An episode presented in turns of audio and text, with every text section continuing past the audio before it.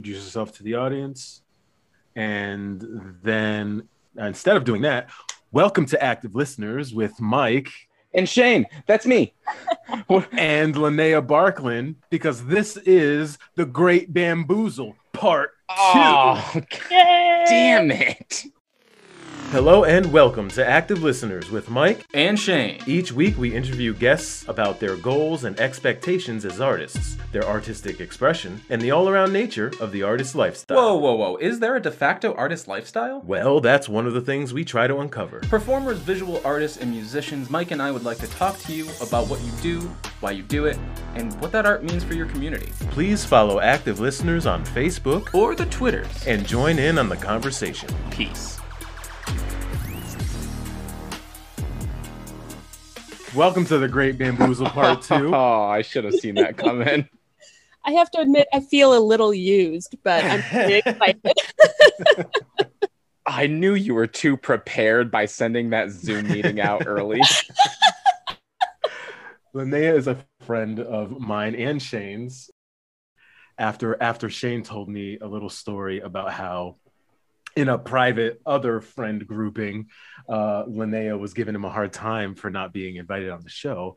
I got a bright idea that I'll get back at Shane uh, for surprising me with a with a surprise interview episode, and uh, I reached out, and here we are. Here we are. Yeah, here we are. I want to be super clear that I wasn't trying to. no, I know, but I thought, you know what? Perfect opportunity. And Linnea, you're lucky I love you to pieces. So yeah, so we will give our audience an opportunity to familiarize themselves or be acquainted with Linnea. Linnea, tell us a little bit about yourself. Uh, share with us your pronouns and a fun fact, if you will. Oh boy. Okay. So much pressure. First of all, um, hello. I am Linnea Barkland. Pronouns she, her.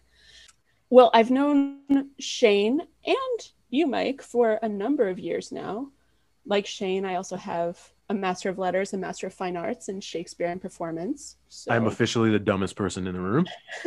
at least the least like credentialed. That could not be furthest from the truth. On paper, I'm the dumbest person in the room. Right. That I'll give you. but I mean, like you co-host with Shane, so The bar can only be set so high. Right, exactly. yeah, so I um do the Shakespeare thing, the theater thing.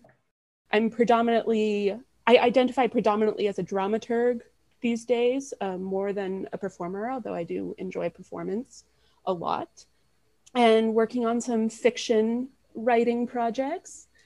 And a fun fact about me is that I up and moved to Portland a few months ago with no job and no real sense of what I was really getting myself into, but things have kind of worked out so far. So, Awesome. So yes, so today we will be interviewing our my co-host Shane.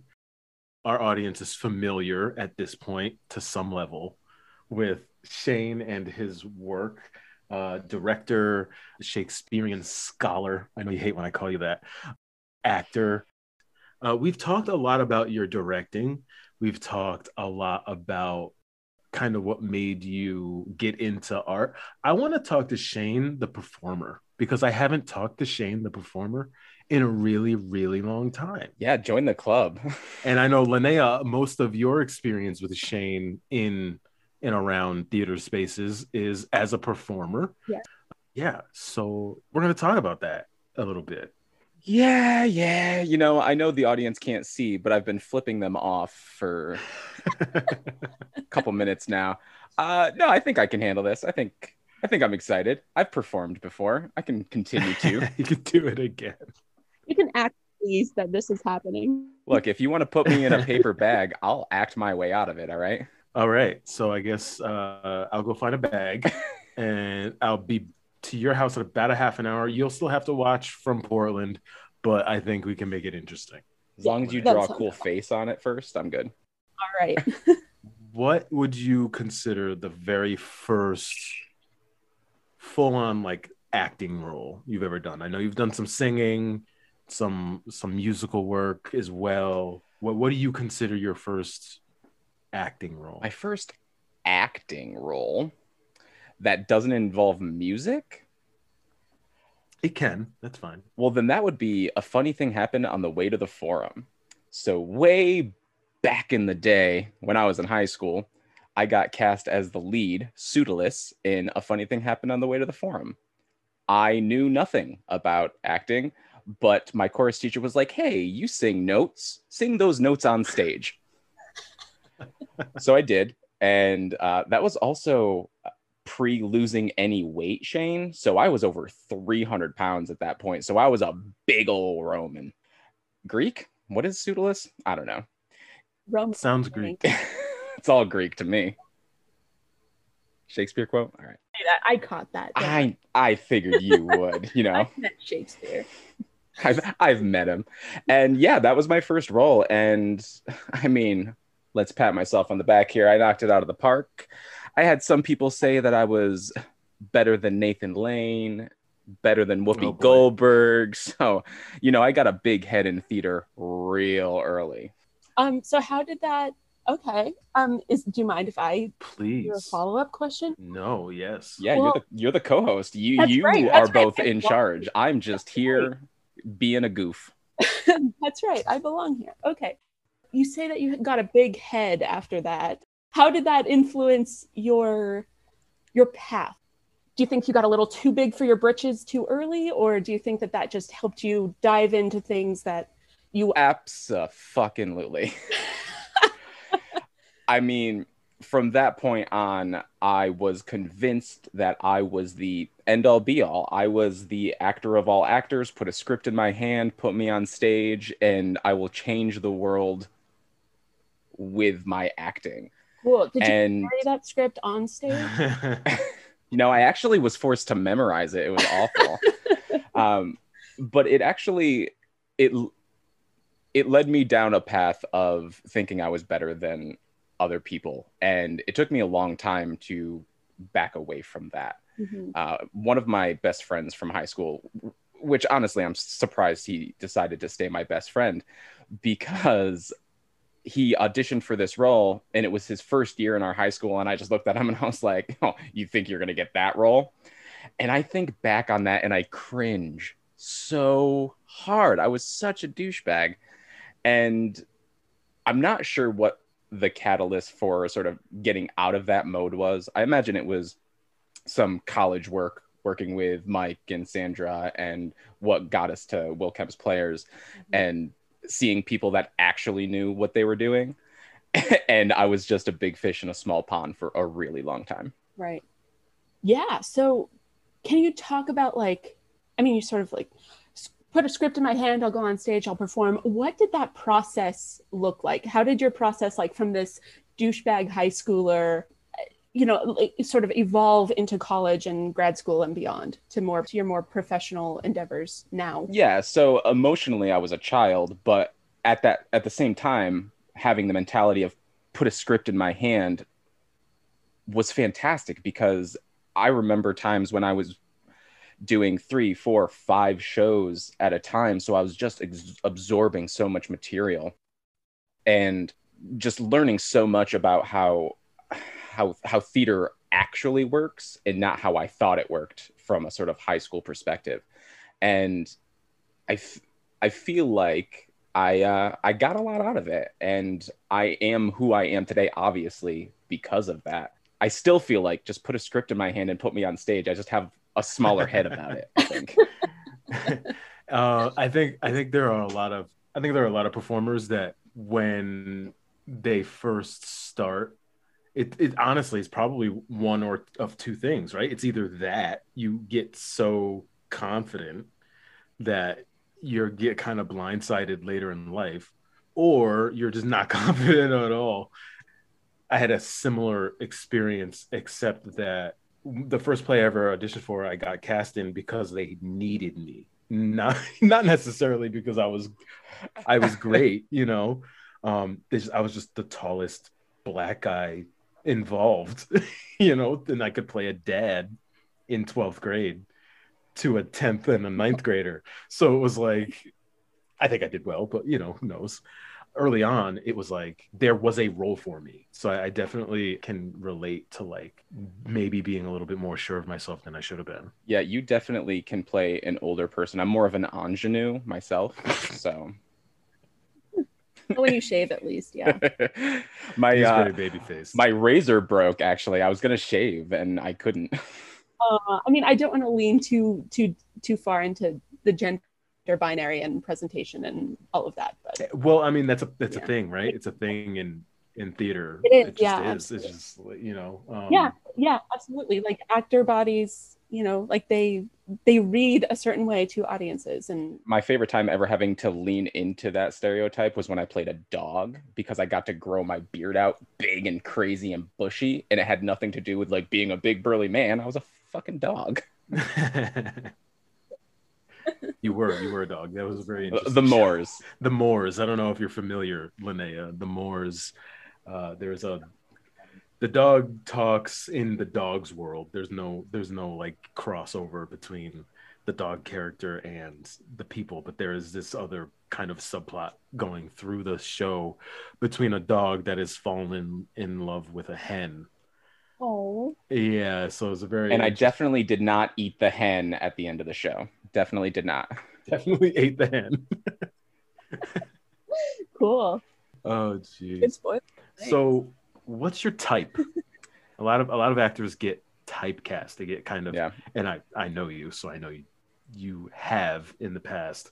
So, what what do people see when they see you? I mean, I tend to get cast as the clown or the fool. You know, I, I, I get cast as that that comedy relief character, that that character that maybe doesn't add to the story, but the audience is gonna love every time.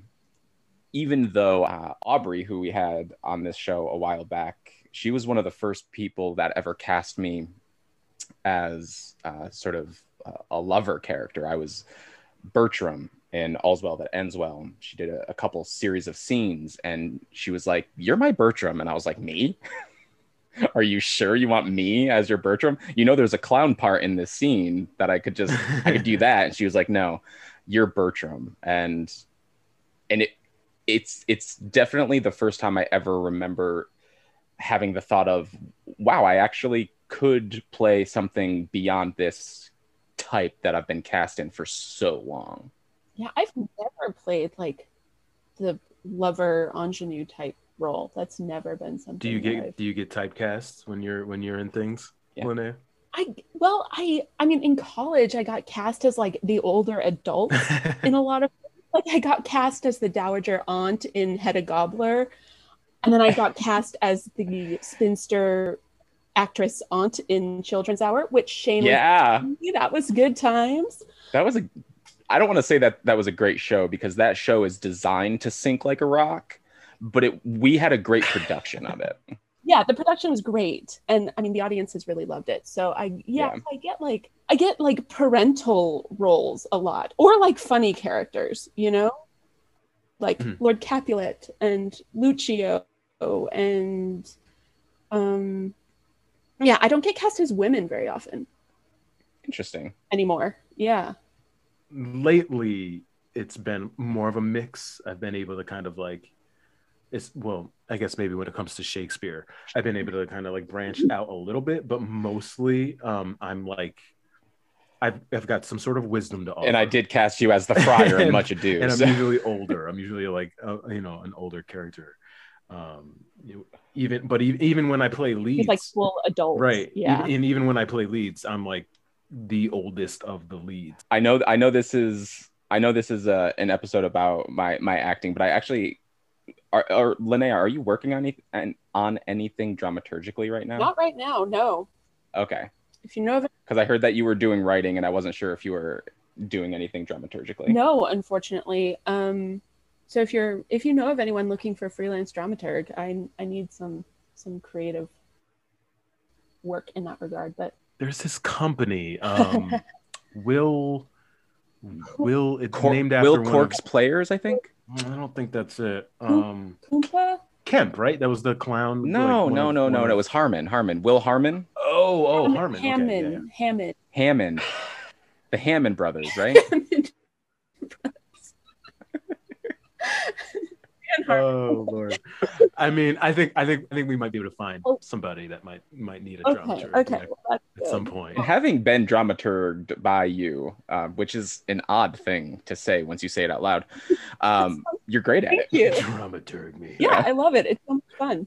and I've gotten since working on that fellow since um, I did that dramaturgy fellowship. I've gotten even better. So like, Oh, sure. oh wow, I didn't there's a thing, a fellowship for dramaturgy. yeah, I got to work with the the great Angie Morgan. So that cool. was good. But this is not about me. This is about Shane. Damn it. I thought I had turned the tables. So Shane, um, how do you, as a performer, and I guess I mean I know that we want to steer away from your directing thing, but you can you can include a little include bit of that. Part of But his yeah, as a performer, as a Yeah. theater practitioner, more broadly, how do you envision your space as a as a practitioner, as a performer, as an individual, I like in the next few years? Like, what are your goals? Oh, oh, I, that's not what I thought that question meant at first. So, I think I might have changed the question halfway through, but let's well, go. Well, I was gonna the say, let me answer what I thought the question was, and then I'll answer what you turned the question into. Okay, cool. Uh, because the because of how I sort of navigate my way through art is, I I took what I had thought for a long time was my biggest weakness, and it was my extreme sort of empath nature. I, ha- I have this ability to just really recognize what most people are identifying with in a room. And more often than not, uh, I try to tune that out. I try to turn that off because it can become overwhelming. It's, it's a lot of information to take in. So I decided one day that I was just going to use that as my strength, especially as a director, maybe a little less so as an actor or performer um, but I, I I just kind of tap into that ability and and look around the room and try to gauge what people are looking for and what people are looking to get out of this process and then I just try to give it to them because at the end of the day if you want to get something out of it one you should and two when you do the work you do is just going to be that much better um, and as far as what I sort of look to the future in what I want to do is I just I don't know. If the world doesn't explode, I guess I want to continue doing this thing that I love. I mean, at some point, it makes sense for me to maybe become artistic director for Will Kemp's Players. I have been, uh, I just am currently directing a kids' midsummer. Uh, I got that sucker down to like 50 Midsummer. minutes. Kids summer, that was good. Uh, so I, I, I forgot I forgot the pun game was gonna be on point for Yeah. This episode. It's gonna be a lot of good episodes. Oh, yes, good. Linnea does not fork around when it comes to a good pun. Uh, and then I've also, I don't know, here's the thing. I started going to these meetings for this company out of Amsterdam, which is my hometown, because since I moved back to Amsterdam, I thought it would make sense for me to tap into the arts community from which I came and see what I can contribute back into that. I don't know if I'm just going to meetings or if I'm on some sort of board. It's a little unclear. Um, but it's a lot of old white people. And the first thing that I'm looking to do is embrace the community of Amsterdam and use that as the epicenter for their casting and their shows and their choices that they make. And I wouldn't say that they seemed resilient, but when I brought it up in the meeting, there was this, oh, that sounds great, but I don't know how to do it. So I'm Sure. starting to reach out to the local Amsterdam community. And I think that's what I want to do. I just want to go into the community. Uh, we do it with, in Troy as well. And honestly, I think we could do it even stronger in Troy. Um, so once I start redeveloping these connections, I, I don't know. I just want to put them to use. I want, I, I love directing kids. I, I didn't think I was going to, I thought it was going to be a little obnoxious. And these kids are better to work with than some adults I've worked with. They're just so engaged and willing and the amount that they're able to change in just five days is extraordinary. So yeah, that's that's sort of what I see in the I don't know next three to ten years, I guess, Cool. pending the world not exploding. Right. Yeah. I mean, That's yeah, I, that's a good caveat. Like, Yeah. yeah, no, I think that's really important to, you know, make theater for the place that you, where you are. right? Yeah. You know, yeah, like make theater and in, you know, you know that community-driven, community-based performance that, like, you know, that people actually want to see. You know. So, Yeah, yeah, totally. Um, I I I always think of like uh, every whenever you talk about how like how much you enjoy like directing kids or like how much you want to work in in the community. I always think back to like my first experiences as a kid with like professional performers and like the type of energy that they seem to have and you definitely have that energy. so I think it works. I just I'm like the Pied Piper. I just I just sing my tune, and the kids are like, "What Shakespeare?" just lure jumping into a Okay. It might get you in trouble these days. Yeah, yeah, yeah. There's no no panel vans in your No, future, right? I have a four door Honda, no tinted windows. Good, because that's a slippery slope, my friend. yeah, yeah, yeah. This went off the rails Can we quick. joke about that? I don't know. I don't know what the rules Ooh, are. there on is a kitty on screen. I know nobody can see that, and we might edit this out, but how can you not acknowledge a kitty cat? There is a kitty, and it's not the kitty in all your Instagram pictures. Yeah, because Pushkin doesn't photograph as readily because he is a black cat, so the light needs to be like Perfect. Yeah. right, or Yeah. else it's well, we see this blob. Yeah, he's trying to step on my computer and knock over the lamp and knock over my water. Look, so we'll like, interview the cat next week. right, I know he just needs. I mean, it's the ultimate proof that the world isn't flat, right? That Everything would have gotten knocked off of it Yeah, by cats. That's right. I'd never heard that before. Cats Hey, disprove the ice wall. There you go. But yeah, Pushkin just needs to be in the middle of everything, so that That's what I remember about Pushkin. He's very pushy, which is not how he got his name, but it fits. it works. He's living up to his name. He's living up to his namesake. What would you say, uh, Shane, has been like your most challenging role?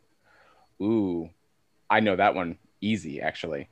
Um, I say that and then I don't remember anything about it. Um, I was playing Jake's in. Oh man, what the hell was that play? It wasn't a Shakespeare play. He was I a don't know. Wasn't in it. I know. I, anyway, he was he was this uh, fat drunk clown character, and I wore this fat suit, and I wore this ridiculous orange plaid suit, and believe it or not, the hardest part of the role had nothing to do with the the content. Um, or had nothing to do with like actually like wearing a fat suit and like putting on all this hot clothing and running around stage like a banshee it had to do it had to do with the content because it was this drunk guy who was constantly letting people down and what i didn't realize until it was all over and my mentor came to me and was like are you okay? Because i don't know what was happening to you on stage but it is clear that you're not okay. And i basically broke down in tears. Um, and she, and we continued to talk and she was very much a therapist in that moment uh, which i always thank her for. Um, and i started to realize it was you know having grown up with a father who was a drunk uh, i was tapping into so much of that material in my head without realizing i was tapping into all of that so i was putting all of this vulnerability on stage without putting it through its proper paces. And by the time it was all over, before I, I had even realized it, it had just eaten away at so much of my ability. And I honestly, I didn't act after that for a little while because I just couldn't. I couldn't wrap my head around it anymore. Um, I had I had abused myself way too much, and Mhm. uh, and that was a turning point for me to recognize that wow, leave that shit on stage. Yeah, that's intense. Yeah. Boundaries are important. Yeah, and that's and that's what that role definitely taught me. It was I boundaries aren't just for social interactions with friends and family and people you meet. You know, you have to have those boundaries with characters you build. Uh, which is weird and something I haven't really talked about in a long time. But I always, you know, I have a little spot in my head for all the characters that I've played. But you know, they stay there.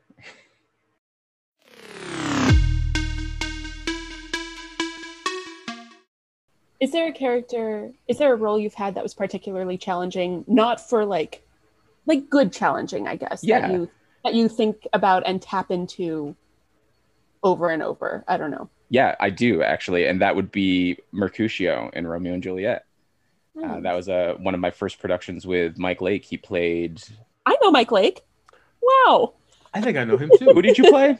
Benvolio. Uh, Benvolio. Here's the thing: my head went Borachio. No, Benedict. No, neither of those names. I'm Uh, playing Borachio now. and actually, uh, fun bit of information. Uh, I was I was playing the role. I was having a great time, and one of our co-stars had previously got me to smoke cannabis for the first time, and Are we allowed to talk about that here? I, I, we've never talked about it before, but I'm okay. I'm okay. I, I'm okay with saying that out loud. And so that same performer came up to me and was like, "So Mercutio, he's a special kind of character. What other drugs are you willing to do with me?" and uh, so we that was my first ever mushroom trip nice. and I had, I don't know, a 15, 20 minute conversation with a speck of dust. And in that moment, I was like, oh, I get Mercutio now. Okay. Oh, I get Queen Mab now. Yeah. I was like, oh, that's what Queen mab means. Okay. All right. And yeah, that was easily one of the most rewarding roles I ever played. But you know, it was it was an early on role. And I feel like a lot of times those early on roles that you do tend to be the most meaningful and the ones you remember the most because you went from zero to a hundred real quick. yeah, yeah, they're definitely formative in a way that that later roles, as you get deeper into the craft, are. I mean, not that they're not impactful, but yeah, definitely feels like a you know, kind of a growing up kind of thing. And I got to do it with Mike. So I mean, That's all. I died in Was that his bef- arms. that was before. That was before we decided to do ta- taming, and then that was just too much, Mike and Shane. yeah, that was probably the role I had the most fun with, but also look back and be like, yeah, I, I stole parts of that show I shouldn't have stole. Mhm, I sure did. Maybe well, I it's sh- I play Petruchio, and at any opportunity, you should be stealing the show from Petruchio because he's kind of an asshole. That's true. Oh gosh, I would love to. I mean, I've acted in short things with you, Mike, and I've done a couple of full things with you, Shane. But most recently, I guess, the murder mystery. But that sounds really Oh yeah. Sometimes I block out the murder mystery as like a theatrical endeavor I've taken. I know. like that was yeah, that's And it was the one I got paid for, you know? I know, right? and still I'm I still block and it's not even that I block it out because it was bad. I don't know. I just it felt too easy at times. I know. It felt like not work necessarily because we kind of I don't know, at least the couple of years that I did it, the cast all seemed to like really work off each other really well and have a really good time and kind of I mean listening to what to I guess it was the latest episode that went out talking oh no, I was listening to the one with Aaron. Um oh, our previous bamboozle. yeah, to prep for this, to get an idea of what I was getting myself into. But yeah, and kind of getting a little nostalgic about that murder mystery because, like, especially you as the um, what was your The character's name? Yeah, Oh man. with all of your all of your gadgets and and like sometimes misplaced like aggression, not aggression, but like a little I mean that show was designed to be very dismissive of that character, so Oh, it yeah, was it was constantly fun to be the sad clown. I mean, if you're gonna be a clown, be a sad clown. And especially weighed down by like weird things. Yeah, I had like what three or four props in that show. I had a Yeah, camera yeah. case. some were like toilet bowl cleaners. So I mean, for those listening, uh, Christopher Moneymaker, who we've had on the episode before, uh, he is co-owner of that company. So uh, I think he was in charge of like coordinating some of those props, but then he moved to Atlanta, and we were left in charge of those props. yep. So I've, never, Uh, I've, but- I've done one uh like murder mystery dinner theater thing. Ev- Just one time. It was this one event. Um it's and so I, I don't know too much about it, but I know a little bit about running a theater company. So what was what was like the difference between uh what we do with Kemps and like what are those considerations over what you're doing when you're running like full production theater. surprisingly it was the process is extraordinarily similar because will kemp's players tends to work at a very collaborative atmosphere even if there is a director in the room the conversations among actors are still very prevalent and important to the building and that was always true in the in the murder mystery. We were given a script and said this is loosely what you are going to do and say on stage. But the point was to imbibe life into those characters to to make them real because each role was also double cast. So they had to be loose enough for people to kind of latch their own identities onto it it also wasn't my first murder mystery or my first dinner theater i should say Hmm. i did tony and tina's wedding way back in the day Oh, I remember that. Yeah, yeah. yeah I, i was supposed and- to do it, and then I couldn't do it because I was in something else. is that what it was yeah, yeah. and uh, that show's problematic in many ways. Um, one being I was cast as the the the character's name is gay videographer. Awesome. Yeah, and so looking, I look back on that and I was like, wow, that I shouldn't have done. I shouldn't have made half of those choices I made. Possibly shouldn't have done that to begin with. Um, but I definitely didn't do it in a respectful way. And honestly, it's tough as an actor looking back at all these choices you've made in the past and recognizing that some of them were toxic, some of them were inappropriate and and and damaging and, and hurtful and not in a, any sort of beneficial way. And not to say that Mhm. all of my characters have been like that, not by a stretch, but you still look back and reminisce and you're like, well, I, you know, I, I did that and, and I shouldn't have. Yeah. Bromden, Chief Bromden, and Cuckoo's Nest. For you. Yeah. yeah, yeah, yeah. Shouldn't have done that. I mean, I did like again, like I, I don't think I did anything inherently offensive other than indigenous erasure, you know. Um, but yeah, yeah, that's my that's my shouldn't have done that. Shouldn't have done that. Linnea, do you have a shouldn't have done that moment? I'm trying to think if I have specific characters that I've played that I'm like, oof, yikes. Um, there was a play that I was in in college called Run for Your Wife. It's a British farce and about as good as the title would suggest. Sure. And Yeah. I played the wife, and it was, but I mean, that whole that whole process and production, like the whole experience, was not good. Um, no, I mean, partly because the script is not good. Um, yeah, there's a stereotypical gay character like plays you know as the upstairs neighbor and whatever. So it's like and it's just like very i don't know like the sexual politics are unhealthy and misogynistic of course. Um Yeah. like, it's just kind of like leaving a little bit of a bad taste in my, my mouth. Like my character was so not developed. Like she was just an underdeveloped character. Like she was just like there to serve the plot which was about the main guy who like has this wife and then also dating this other woman and whatever so it was gross um I'm all about ethical non-monogamy, but that's a whole different thing. Yeah. Um, It wasn't in that show, was it? it was not that. no. So that's so it was more like the the script and the the specific production as a whole that was not good. Um, and yeah, my fellow most of my most of the fellow castmates were like unpleasant. Um, and the guy playing my husband like to give me unsolicited advice as far as my is, and it's Oof. like we are backstage and I am about to go on. Like, this is not the time nor the place. And can you not? Especially during a run. Jesus. Seriously, like it's bad enough if you haven't created an atmosphere where actors converse with one another and then you have an actor that tells another actor what to do and you're like "Eh, don't Yeah.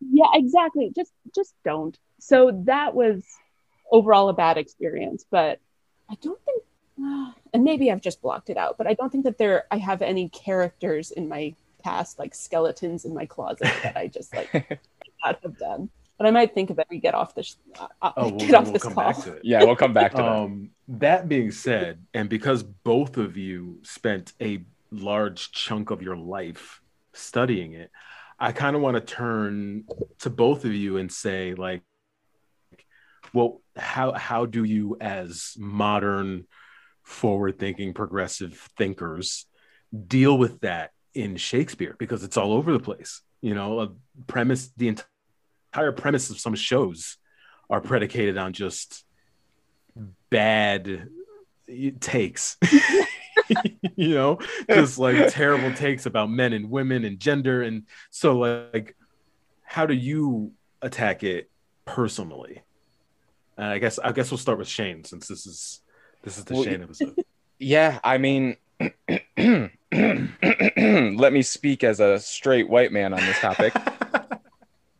You know what I mean? And I think i asked you as a straight white man. I don't know. I know, and that's and you know, making a joke about it, or half but a straight white man at the end of the day, I take that into consideration. You know, I I, I have to I have to take that in, into consideration because it's inappropriate if I don't. And quite frankly, I would love to hear what Linnea has to say about this because she's just a kick-ass dramaturg, and like I feel like that's your bread and butter, having being able to wrap those conversations around Shakespearean text and get people engaged with it in a modern mindset. Yeah.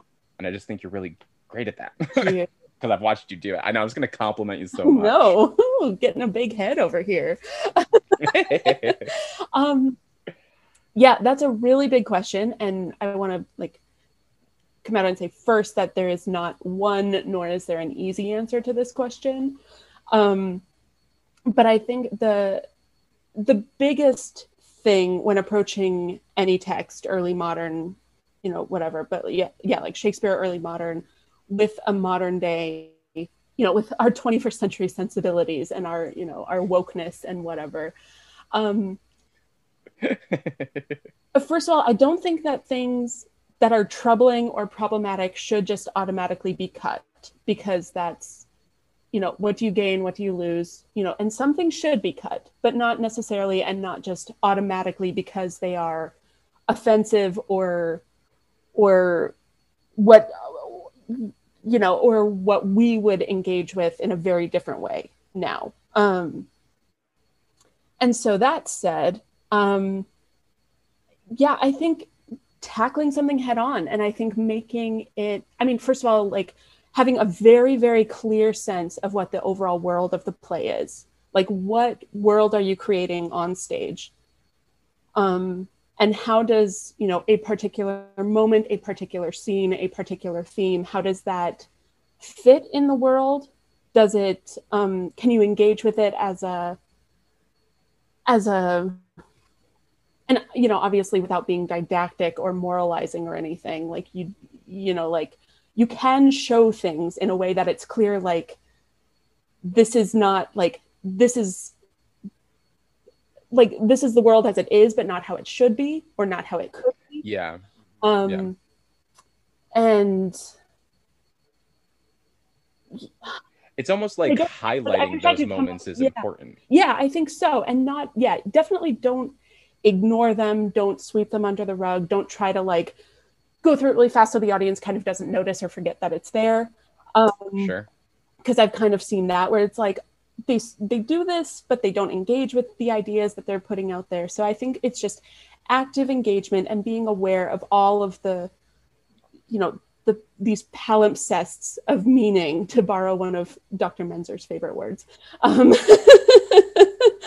um, but like all of the layers and all of the possibilities, like, you know, what does it mean in this moment? What does this moment mean for two scenes from now? Like what does it what do you gain by by engaging with this moment in this world and by putting it on stage in front of an audience? Because if it's something that like that is hard to grapple with i think in a lot of ways that makes it worth doing but worth doing thoughtfully. Yeah, I think some of my favorite um, instances of this thing that's funny, if you're looking at it from, like you said, from the morals and of a time that came before, examining it, I, I think, is worth. It's worth examining that sometimes because you can you can completely change the tone of a play depending on how you deal with the thing. Like you said, if you're just breezing over a thing and hoping nobody noticed that it happened or that it's a problem, sure, that's one way to not glorify it because a lot of that stuff is like this is glorification of a thing that we don't want to glorify. But I think it's almost worth like destroying a funny moment. Like you take take for instance um uh, the scene uh, just because we talked about it the scene in in taming of the shrew where petruchio uh basically is starved kate Yeah. and she's like completely just falling apart and like fine i give up. Like she acquiesces. I think in in a, in a modern show that should be ugly. That should not be funny. That should be the point in the show where the ha-has are, are you know have have subsided and maybe we're starting to think about what's really happening on stage um i have I no was- i have no qualms with making traditionally funny things not funny Yeah, and I think that there is something to be said because you can still make them funny, but in a oh kind yeah of like yeah. his and you know to sort of keep that quote unquote accessibility as far as what is happening. But yeah, I think that keeping that allowing the the seriousness and the weight of these moments to land is really important.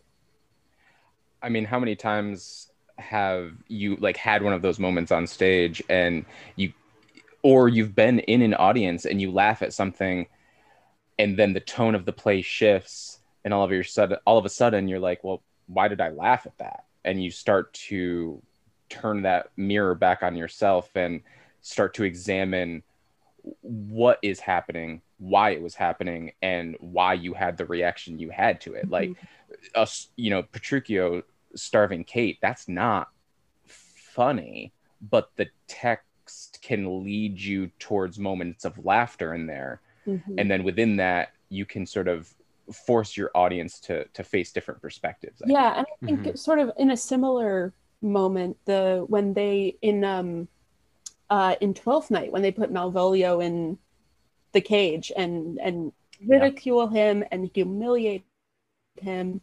And i have yet to see a production of of 12th night that really kind of grapples with the depth of that humiliation. Um and that's something that I would be very interested in seeing, in working on, in thinking about, in writing about, you know. Um, I feel like that would be a tough one to pull off too, just because of how that character is designed up until that point. no. y- you know the audience does you know the audience is laughing at him all the time and he's never really put in a great light so when you see him get tortured you're like yeah he had it coming but did he Yeah, like what did okay, what did he do that was so bad? Sure, he was kind of trying to reach above his station, which had very different connotations in, you know, the in Shakespeare's day, like yeah original audiences would have read that as very differently, especially as he was, you know, portrayed and would have been read as this religiously non-conforming person as well, with his quote unquote Puritanism. Um, so he has those two strikes, but neither of those things read the same way to a modern audience. So needing to Yeah, like, shape and massage again like what is the world of the play doing and how does you know translation of the world of the play and how like what what would hold that kind of weight for a modern audience that that you know a 16th century early 17th century audience would have immediately been like ah clocking clocking that you know? Yeah I, I would think as a, a modern audience there are ways you could definitely stage that where him trying to reach above his station is arguably a good thing that that's yeah a, it's a very like a- bootstrap story you know and Yeah. especially in America. Yeah, exactly. Like that's that's something that's, that's really interesting. Like place Twelfth Night in America and make Malvolio the, like hero every man. Yeah. yeah yeah, yeah. Um, I mean, like, I don't know what Will Kemp is doing. Will Kemp's Players is doing next season, but that's something that we could. That we could I th- I think Twelfth Night's probably another year or two away because that was their first two seasons. sure. I mean, Yeah, yeah, we did it. We did it as like our our first uh full production, and then we brought it back in our first season that we had a rep for the summer. Um, yeah. Cool. It- talking about this makes me think about a choice that we made in As You Like or Much Ado About Nothing this year, that is like so close to making the bad guys the good guys, and it's where Ben Vol or uh, it's where and now I'm doing it it's where uh Borachio tells Don John and Conrad about the arrangement that the prince has made with Conrad uh-huh. and how he's going to woo Hero and then give her to Claudio. And just with one little sound, I say, uh, and give her to Count Claudio. And then we and all then just everyone on stage. go, yeah. you know? Oh, and it's like for Yeah. just a, just a second, it's like, oh, who are the bad guys here? exactly. Like, what right does anyone have to give her to anybody else? Like, come on. Absolutely. Um, but yeah, another, yeah, like definitely read very differently to its original audience than it does to us today. Yeah, yeah. To them, it's probably it was probably like, oh yeah, That's cool, just how it works. cool yeah. plan, bro. Yeah, exactly. right? I mean, it's, you know, it's Claudio couldn't do it by himself. Come on. right. And like Hero has so few lines. I just in my head, and again, I've yet to see a production that really engages with this idea, but that like I just envision a hero who's like who who's reading all the time, who like is in the room and is observing everything, but kind of, you know, likes her own company and likes Mm. her books. But then Claudio comes in and she's like, who is that? and like, so it's so like, yeah, like she's just like, wow, wow. um, and that she has never felt this way before about anyone. Like, no one has impacted her this way. And so when he betrays her at their wedding day, it's like, oh, yeah, you would kind of lose your shit about that. Like, you hmm. fall to Yeah. because this is like real heartbreak. And just because it's hard to give hero agency in that show doesn't mean it can't be done. It just takes more work, It's arguably. necessarily explicitly in the text. Yeah, Yeah, we gave her a slap. fun, Yep, we she slaps Claudio at the end of the show, nice. right before she's like, "Okay, I'll marry you." Yeah, yeah. Like you did something Uh, yeah. really awful, but Also, we cut the Claudio Pedro mourning at her tomb scene because Oh, I God, just I don't I can't. it just it just brings all the entire play to a halt. Like I have, like I, I would love to see it done in a way that like that doesn't bore me to tears. and doesn't glorify the asshole moves they did. Like I feel like it just gives them and like reveling in their male Yeah. pain. Yeah, it's like who cares? She's the one who's heartbroken. Like she's the one who has to deal with this, and she's the one whose reputation is at Yeah. stake. Like that is, yeah, it makes me mm, anyway. no, no, I'm I'm glad we got into it because it's you know it's again like any any insight into these things I think offers us with just a little window as to like how our individual decisions impact a show in total in, in in the totality of the show and you know impact the way a show is like received and understood um yeah, for sure. yeah. So Shane, uh, I I want to thank you for being so amenable to our little Yes, I had so much And say in it. Linnea, Linnea, Linnea, thank you for for uh, for joining me on my on my journey to uh, revenge. Uh, in these last few moments, I do want to turn our, you know, I, t- I want to turn our attention to your work. I, I, you are, you, you informed me that you were working on some podcasting of your own. Yeah, I have. And when I say pre-production, I mean very pre, like way pre. Um, Everything's got a way pre-stage. yeah, I've got a couple of projects in the hopper, and I need to again like moving is a whole thing. So like trying to figure out, you know, get all the logistics, um, all my ducks in a row. But like, if you two clowns can do a podcast, so can I. Um, For real though, like that's no joke. What Yeah. do you want to tackle? Um, well, there's one that my friend um, Shane. Do you know Danielle Festa? Yeah. You do, of Yeah. course. Yeah. So Danielle Festa and I have been talking about doing a, a podcast, starting with Wynonna Earp, and the the the premise is that we're gonna call it. Okay, mean, I'm giving a lot of information to a ver- to a public forum, but that's okay. Um, We won't hold you to anything. yeah, yeah, but right now the working title is nothing new because first of all, like we're two women talking about pop culture and like of course that's you know like that hasn't been done before, but also because the the main shtick of the podcast is that she at least for the first season is that Danielle, who is a huge Wynonna Earp fan, is going to drag me kicking and screaming into watching Wynonna Earp. We're gonna like dissect it and you know engage with it in a kind of kind of funny kind of you know academic way and Love i'm it. really excited because she and i like and also it's just an excuse to to talk to each other once a week so Yeah, you two would be very funny on a podcast together. yeah I mean, that's why we started is to just have an excuse to talk to each other. yeah yeah, exactly. So i'm really looking forward to that. And then my second idea which i've been which has been floating around in my mind for a while um, working title is we get lit. And the idea is to engage with various pieces of literature and the you know predominantly the alcoholic beverages that are discussed in them but like food and other beverages as well and talk about you know the cultural you know all those cultural meanings and the context of of that history so like Look at you playing with my expectations. and um and i was just talking and so you know my biggest thing is like i need to find a good co-host who likes research and reading and has good rapport with me and i was talking about this the other day to our good friend jess shearmeister Sure.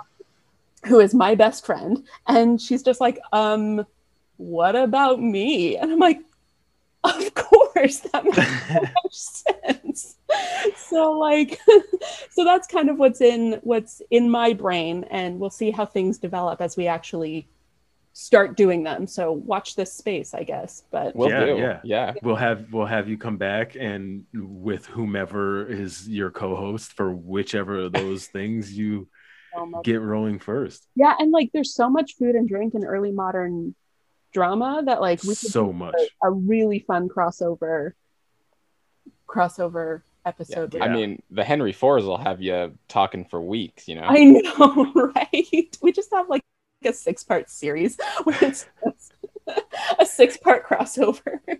We'll have you back and you can tell us what the mustard and as you like it is all about because I've done this show three times and I still don't get it. yeah, that would be really fun. yeah, I'm, yeah, I'm really excited because I love I love food history. And you know, I work in wine, I work in a tasting room here in Portland, and so like I, you know, and you know the history and you know modern and the like the history of beverages and food and you know today and whatever. So kind of engaging with that lit crit cultural history kind of thing. So Love it. Love it. yeah. All right. Well, thank you so much for coming and talking with us. It's been like an hour and I didn't even realize it. And which is Yeah, time great. flew. So much fun. Yeah, definitely flew. And we should talk more when we're not recording a podcast because I haven't talked to you in years. Oh, it's been so good to see you. It's been so long. All right. Well, thank you so much. Thanks for sitting with us. And thank you, Shane, again. No prob, Bob. Thank you both. All right, I'm taking back control. Bow, bow, bow. This is the Shane Show. I love how that's like your unofficial official sound effects. I I, don't know. know, I don't know why I've done it like two or three times now. Uh, all right, yeah. So uh, thank me for coming on the podcast today. It was great talking to me, as you know, as always. And I was wondering, Shane, do you have any audience participation for today? And the more I think about it, I just don't. So let, um, so audience participation. Actually, a little bit of news and then audience participation. So this is episode 30. We've made it. yeah, we We're- did. That's huge. We are officially old enough to have a backache. and um, so yeah, we're with episode 30. Uh, the show is going to take a two week break like we did before. However, we are not. We are going to keep recording and we're going to get ahead of the ball a little bit. So uh, we will be here next week, but you won't. We will see you soon. Stay tuned. Maybe we'll drop some special little little tidbits in between like we did before. And uh, thank you again. Same as always, check out our Patreon, check out Anchor to support the show directly. My audience participation is what do you want to hear us talk about? We've gone on for a season and a half, and we've kind of talked to a bunch of different people about a bunch of different things, sometimes just their thing, and sometimes uh, we've had topics and themes what do you want to hear? Who do you want us to talk to? Do you have artists that you would like us to try to reach out to and, and get on the show? Let us know on our Facebook at www.facebook.com slash active listeners podcast or You can also check us out on the Twitters at Act List Pod. And as always, join in the conversation. peace.